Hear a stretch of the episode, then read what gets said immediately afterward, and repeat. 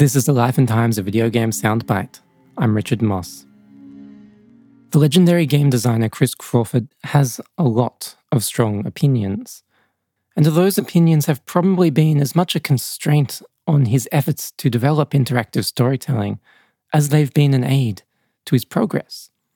His progress not only in developing interactive storytelling, but also in his broader effort to turn games into a great new art form.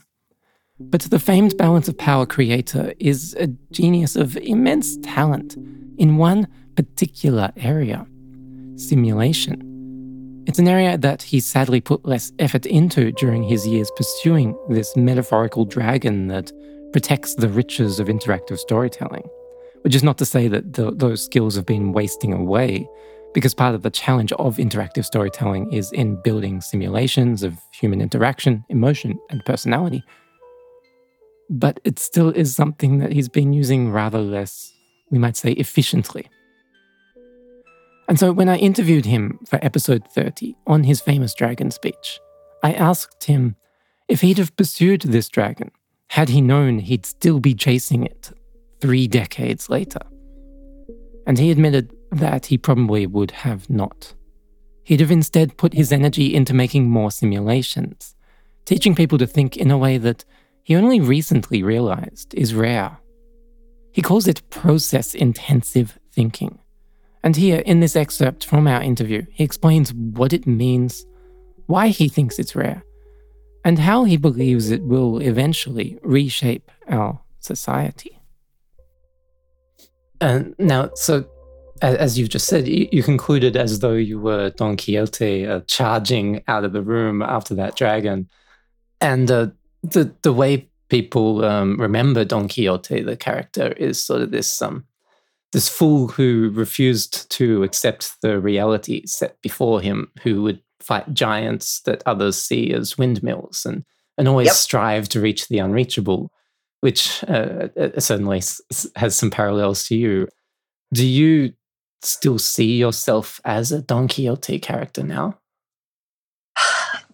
Yes, in the sense that I am tackling a, a, a challenge that is too great to be tackled. Not, the big difference is that Don Quixote's opponents were imaginary, whereas my opponent is very real. uh, this problem of art through the computer, that is a profoundly important problem uh, boy, this gets into a lot of history. The development of writing ultimately was what was responsible for science and technology. If you go through the long, long history of all of this, uh, it all started really. It started with the uh, with the sea peoples in the end of the Bronze Age in eleven about uh, 1100 uh, BCE and clearing out the Aegean. I won't go into this story, but basically, this it triggered a sequence of events that all that uh, ultimately led to rationalism in in uh, Greece, and then logic, and then after about a thousand year hiatus, uh, uh the church's attempts to match theology with rationalism and ultimately that led to science and that led to technology and that's how we got here. Computers permit the expression of a completely different concept. Uh, writing permits ra- uh, logical sequential thinking. That is the power of, of writing is that it allows you to audit uh, the thoughts. That is, you can be going through a book here, and you're reading, blah, blah, blah, and then you see something and you say, wait a minute, wait a minute. Back here, he said this. And you can see the contradiction, and that keeps us honest. And that forced us to be more and more rigorously logical which ultimately got us into science and so forth. Computers challenge us with a completely different kind of thinking.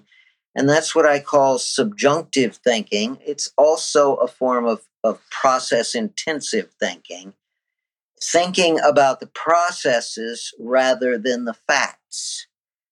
Uh, and that is a profoundly different way of thinking about reality. And computers will, if civilization lasts long enough, will kick off another revolution the way writing kicked off a revolution. Now, the revolution in writing, uh, stemming from writing, took about 2,500 or 3,000 years to get to where we are today. Uh, computers will take a long time because this is not dependent upon the technology of the computer. It's dependent on the way it seep the thinking style seeps into the culture. And it will take generations. But ultimately uh, assuming civilization lasts very long uh, i would i would expect that uh, uh people a few hundred years from now will be much much more comfortable thinking in terms of scenarios and uh, subjunctivity. Well, okay, let's imagine the tree of possibilities. It could branch out this way, branch out that way, and ultimately thinking in terms of the processes that lead that that produce results rather than the actual facts. Uh, a good example of that was balance of power, where all I did was I took some basic geopolitical principles and I expressed them mathematically.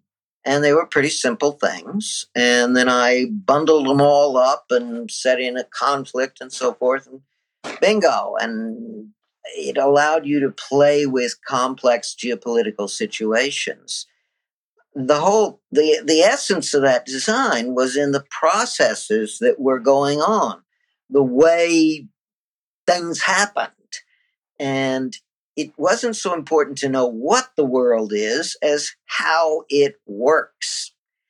And I am very disappointed to observe that, well, I, I haven't seen, but I don't think we've seen a, dis, a, a program addressing geopolitics that is that gets into the processes of geopolitics as deeply as Balance of Power did, which is really disappointing. Uh, the way I said it once was people should have left me in the dust 10 years after Balance of Power. And many of them still haven't even caught up. And that, that's one of the things about the, the, alien way I think. I think in terms of processes. Uh, and so people aren't very good at that.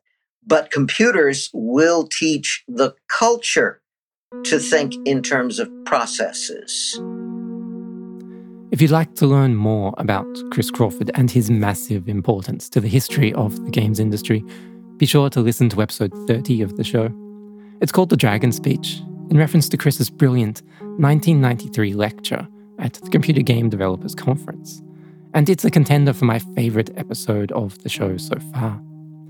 You can support the life and times of video games by telling other people about it, as the easy way, by making a donation via paypal.me slash mossrc, which helps a lot in making time for the show, or by subscribing to my Patreon, which has pricing tiers starting at a dollar a month and a variety of perks set for each tier from $3 up to 30 And this really is how I fund the show. You can find out more at patreon.com slash life and times of video games or on my website at lifeandtimes.games slash donate. I'll be back soon with more stuff. I've got lots of stuff planned for 2021. It, I'm hoping it's going to be a big year for the show. But first, I got to finish writing my new book's manuscript for Shareware Heroes. Until then, I hope you are having a great start to 2021 my name is Richard Moss, and this was A Life and Times, a video game soundbite. Thanks for listening. I'll see ya.